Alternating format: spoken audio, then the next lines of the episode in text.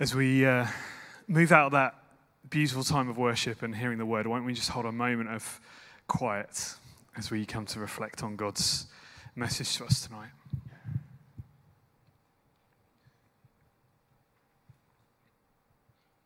Father, we thank you for your message of truth. We thank you for the most special gift of Jesus. We thank you tonight that we get to come to it fresh and hear what you're saying to us for this moment. So we pray, Lord. We pray, Holy Spirit, for your presence to move among us as we come to hear and receive your word to us. For your glory alone. Amen.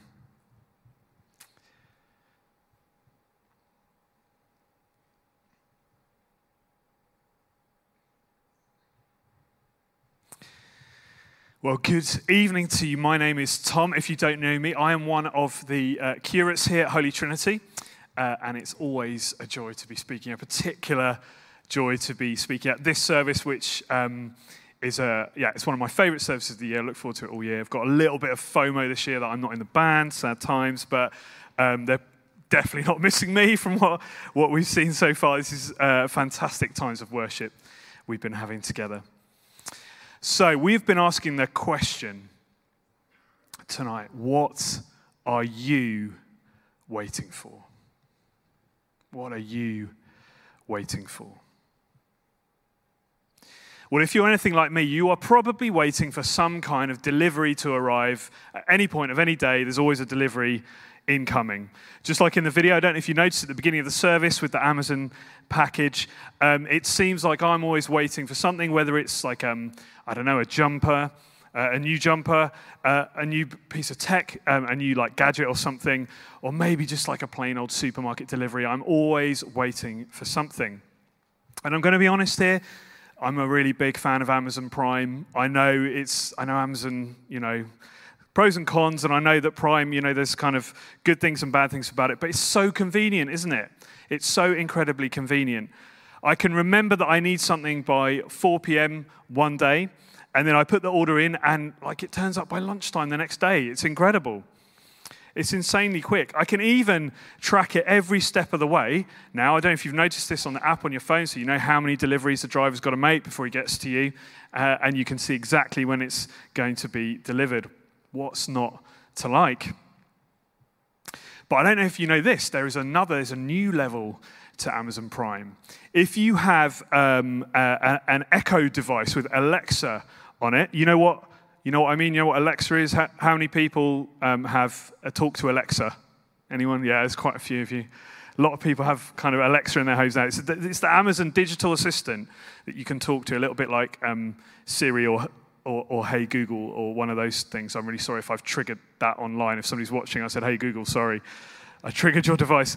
Um, but the other day when I got a receipt email um, from Amazon for something that I ordered, I noticed there was this really um, short line of text, really small writing.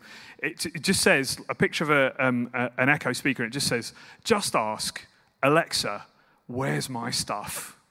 It's pretty crude, isn't it? If ever there was like a you know, representation of our modern consumerist values. It's there. Alexa, where's my stuff? Again, I've probably triggered that for loads of you at home. I'm really sorry. Um, but it's mad, isn't it? If you're not content with ordering something, you know, it turns up the next day and you're tracking it every step of the way. If you get bored waiting in those few hours in the meantime, all you need to do is just say, Alexa, where's my stuff for a real time update? How easy, how convenient. As a culture, we have basically abolished the idea of waiting. Unless we haven't. Let me ask you does it feel like that? Is your life complete?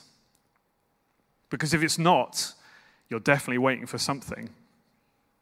My life isn't complete. So that's why tonight we're asking this question What are you waiting for? And to help us think about this, we've heard from three um, really wonderful passages of the Bible. Um, and I don't know if you noticed, the first one was from Isaiah, um, from the Old Testament. So this is like 700 years uh, before Jesus was born, the very first Christmas. And these are the words of Isaiah the prophet, um, speaking to people, to, to God's people who were kind of a bit lost. Um, they were pretty disillusioned. Their life had gone a bit wrong. They couldn't understand why they, they kept making really bad choices. And they were a bit kind of bewildered by their own suffering. So Isaiah kind of comes to them and he speaks these words of hope to them. He tells them that God will send a savior child to rescue them from their suffering. He says those words You will break the yoke of their slavery and lift the heavy burden from their shoulders. For a child is born to us, a son is given to us. And then in our last reading that we just heard read just now, that was all about the fulfillment of that promise from 700 years before. You probably know uh, the reading. It's probably familiar if you've been to any kind of Christmas services over the years. It's, you know, the angel visits the shepherds, and um, the angel's telling the shepherds that this promise, this promised Savior has arrived. The answer to all the mess ups, the wrong choices, you know, the, the light, the life, the rescue, he's turned up in Bethlehem, the way back to God. This is the words of the angel. The Savior, yes, the Messiah, the Lord, has been born today in Bethlehem. So that's all good, right? That's kind of God's version of Amazon Prime, isn't it? He, he promises and then he delivers, a little bit like Amazon. The problem is, it isn't that simple because um, way, way back before the very first Christmas, if you go back like 1500 years before that, before Jesus was even born, 1500 years before that, God's people had been living, ever since then, they've been living in kind of almost like perpetual fear. They've been enslaved by the Egyptians, they've been intimidated by the Canaanites, they've been routed by the Philistines, they've been conquered by the Assyrians and the Babylonians, they've been exiled by the Persians and the Medes. And before we even get to Jesus, you know, if you know your history, they were living under the um, Roman Empire. The Romans had basically invaded and, and conquered them. Generation after generation of God's people had died, kind of fearful for their lives and their homes. And they were hoping that they would be the ones that would see God's promise fulfilled, this rescuer come and save them. 1500 years of waiting to be rescued. That's the longest Amazon Prime order ever, isn't it? They had to wait 800 years for Isaiah. That was just like the, you know, when it says like item out for delivery, that was like 800 years to that point. And there was another 700 to actually wait for Jesus to arrive. And that's why that middle reading that we heard tonight is particularly important. The reading that we heard about this man called Zechariah who received some good news. An angel came to him and said that he, even though he and his wife were too old to have children, they were going to be blessed with a son. But it's kind of even bigger than that because the angel tells them that this child is going to prepare the way for the promised Savior, the rescuer, to come. So just, just hold on a second, pause for a moment, put yourself in Zechariah's place. Your whole nation is waiting 1500 years for a rescuer. Generations of fear of oppression, of slavery. And you're told by God that your miracle child is going to be the one who prepares the way for that rescuer to come. And then that baby arrives. What's your response going to be? You know, your own baby arrives. Do you ask God, well, what now? What happens next? Alexa, where's my stuff? Alexa, where's my Savior? Have a listen to what Zechariah says. Listen to what his response is on the birth of his son. We have been rescued from our enemies so we can serve God without fear in holiness and righteousness for as long as we live. Notice how Zechariah is speaking here. The Savior, Jesus, hasn't even been born yet, but Zechariah is speaking as if he's already here. He doesn't say, maybe we're going to be rescued. He doesn't even say, God, would you hurry up and come and rescue us? He says, We have been rescued. No more waiting. No more, Alexa, where's my stuff? God has delivered.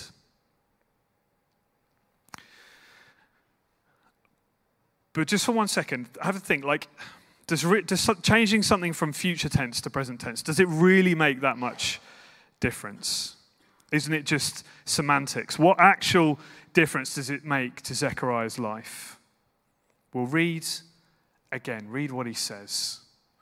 We have been rescued from our enemies so we can serve God without fear.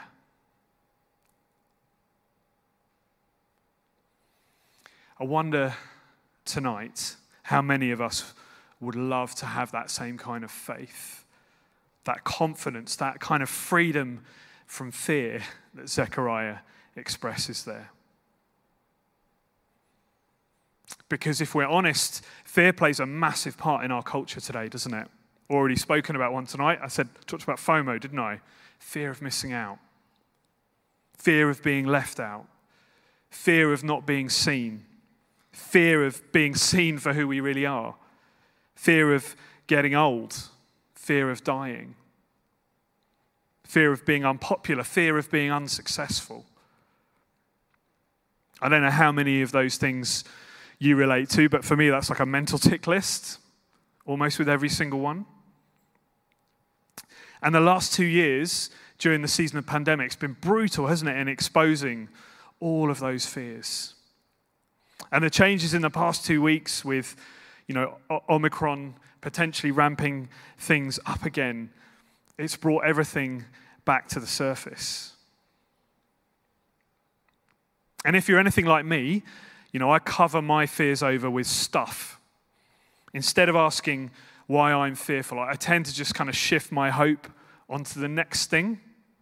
You know, the next jumper, the next pair of jeans, the next haircut, the next iPhone, the next job, the next season of life. But all we're doing if we do that is self medicating. Instead of asking myself what I'm really waiting for, my prayer becomes, you know, God, just get me out of this. Get me onto the next thing. Make it happen quicker. God, get rid of all the stuff that I'm afraid of. Alexa, where's my stuff?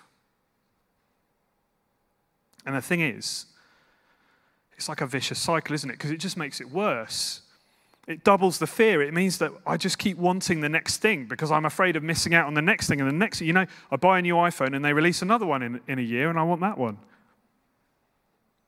We're worried about missing out.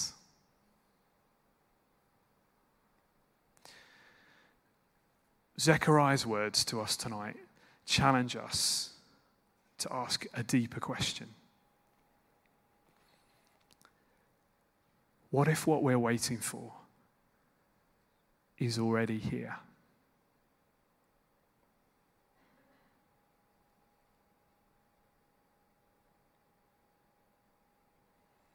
You know, the coming of Jesus, when he did arrive, after 1500 years of waiting.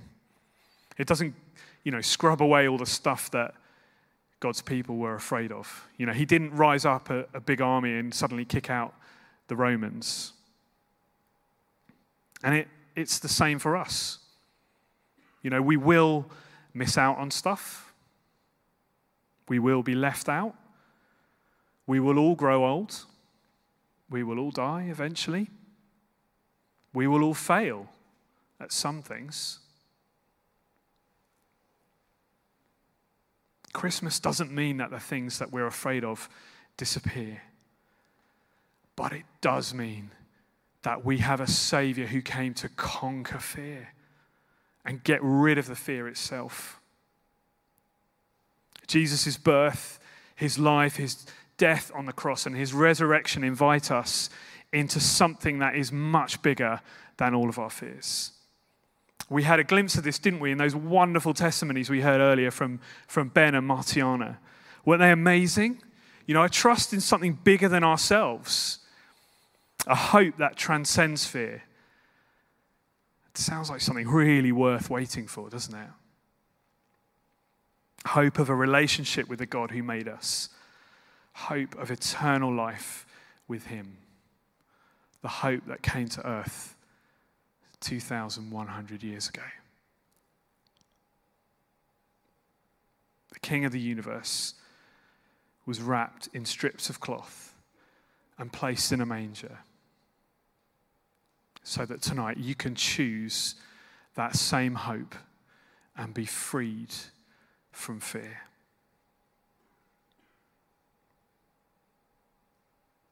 Just like Zechariah says, Christmas means we have been rescued from our enemies so we can serve God without fear for as long as we live. Omicron, another Christmas disrupted, isolation, illness, perhaps life put on hold again. All of our worst fears coming back to the surface again. This is big stuff, isn't it? But know this tonight Jesus is bigger. So, tonight, how will you respond? We can throw up our hands, we can put our hope in the next thing. We can say, Alexa, where's my stuff? Or we can put our hope in the God who has already delivered it. What are you waiting for? He's here.